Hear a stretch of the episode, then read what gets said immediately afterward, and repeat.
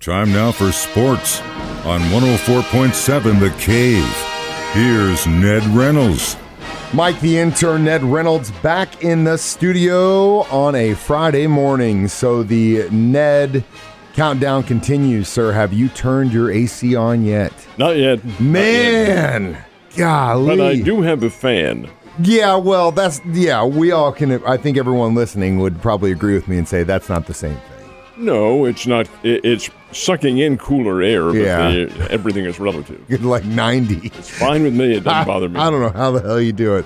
Well, we're going to continue. I think we're on like day 10 or something like that. We'll figure it out. Either way, first round of the U.S. Open uh, was yesterday.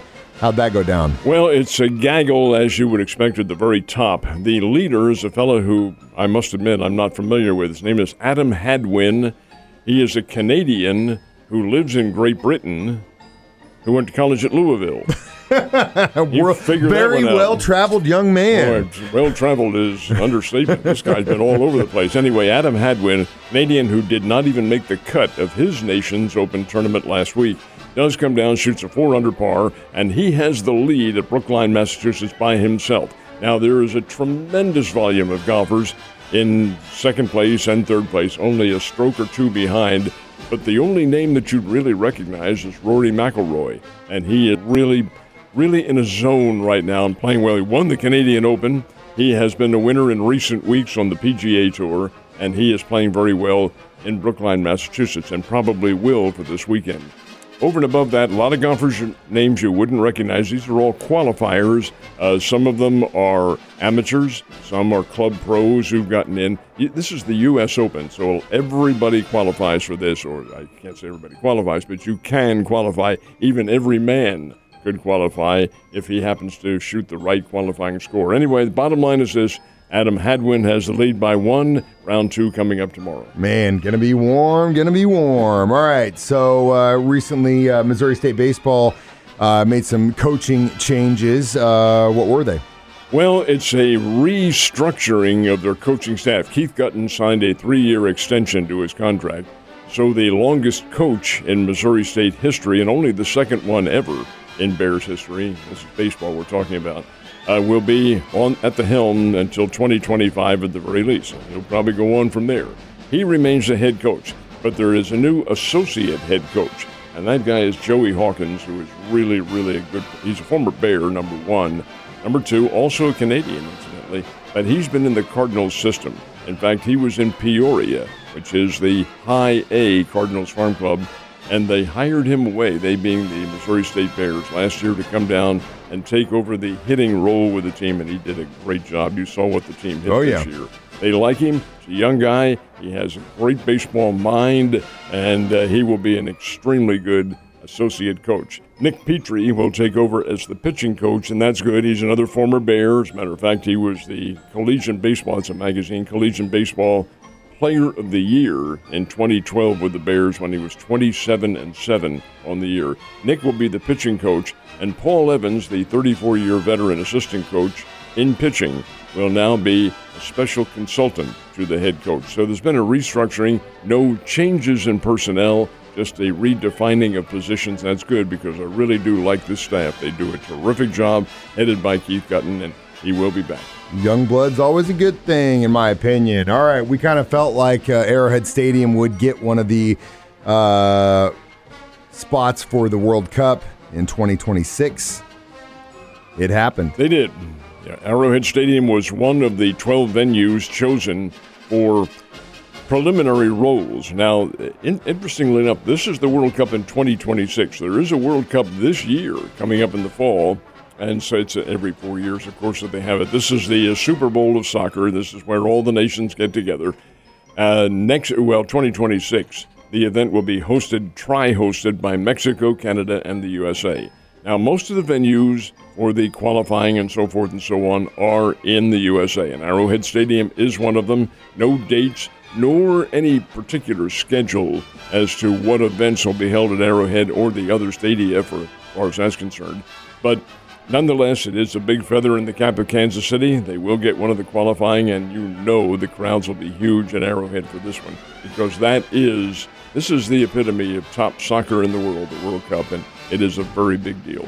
It really is, and uh, definitely going to try my hardest to get up there because even though I, I, I'm not the biggest soccer guy, when the Olympics come around, the World Cup comes around, I definitely pay attention, and it's it's cool competition to see. You know, um, I played soccer when I was a kid, so see that on my holy ground would be something that uh, will definitely be a once in a lifetime event. Looks like I can take my tinfoil hat off Adam Silver's not trying to force a game three. The Boston Celtics lose to the Warriors, and the Warriors are champions for what, the fourth time in eight years? That's exactly what it is. Four times in eight years, and they're a very good team, and they beat them. They Complete beat the Boston Celtics team. 103 to 90 with the type of basketball that Golden State plays, and that's a perimeter game. They got Stephen Curry hot. He had 34 points, and he really he, he kind of took the starch right out of the Boston Celtics collar with he, I think he was six for 11, if I remember correctly, from three point range. And when you see those three pointers sailing through, it, it, it just takes a lot of momentum out of you. Boston is still very young. They're a good team. They will be back. They'll be a contender again next year.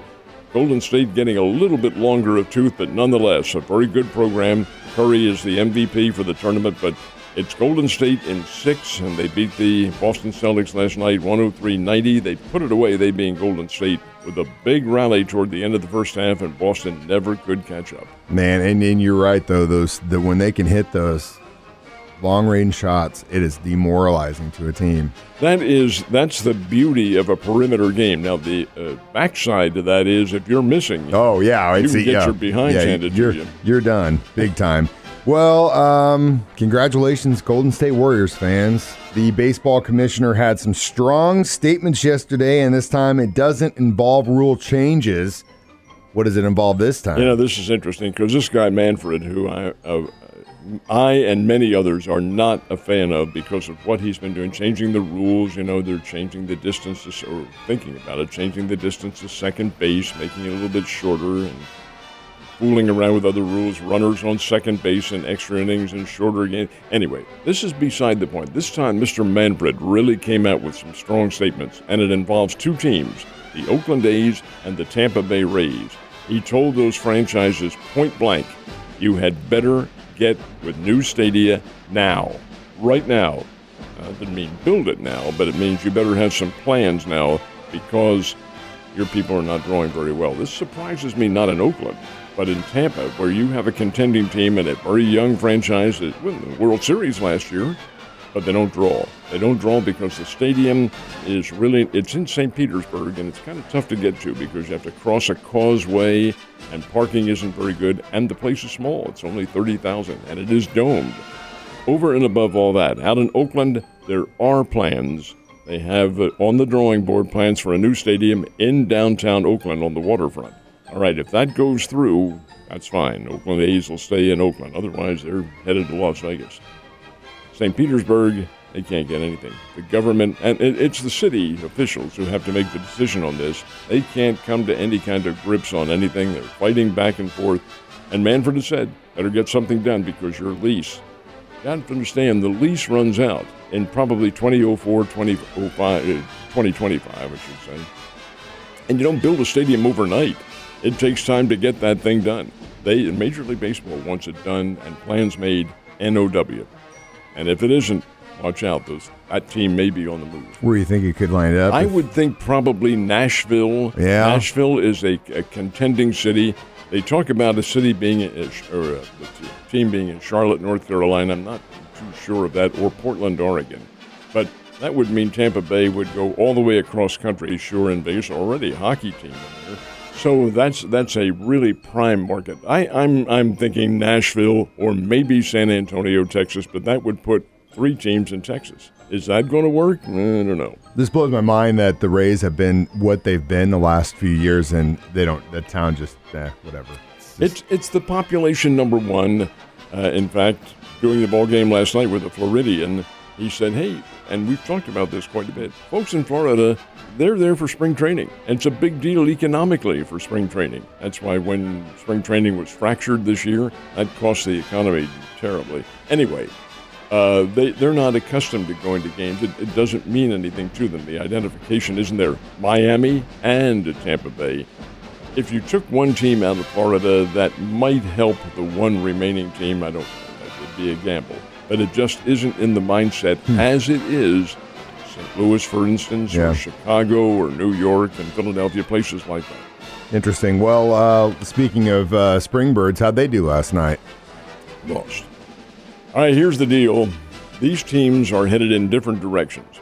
The team the Springfield Cardinals are playing is the Corpus Christi Hooks, and in the past they've been dynamite. They aren't this year. This is the Houston Astros Double A Farm Club. They do have some pretty good prospects, but as a team, they're they're not playing very well. They went into the game in the throes of a five-game losing streak. Springfield went into the game at the crest of a four game winning streak. All right, different directions. Didn't work out that way. Corpus Christi got the win 5 to 3, had back to back home runs in the sixth inning, which broke a 1 1 tie, and Springbirds did recover, but not recover enough.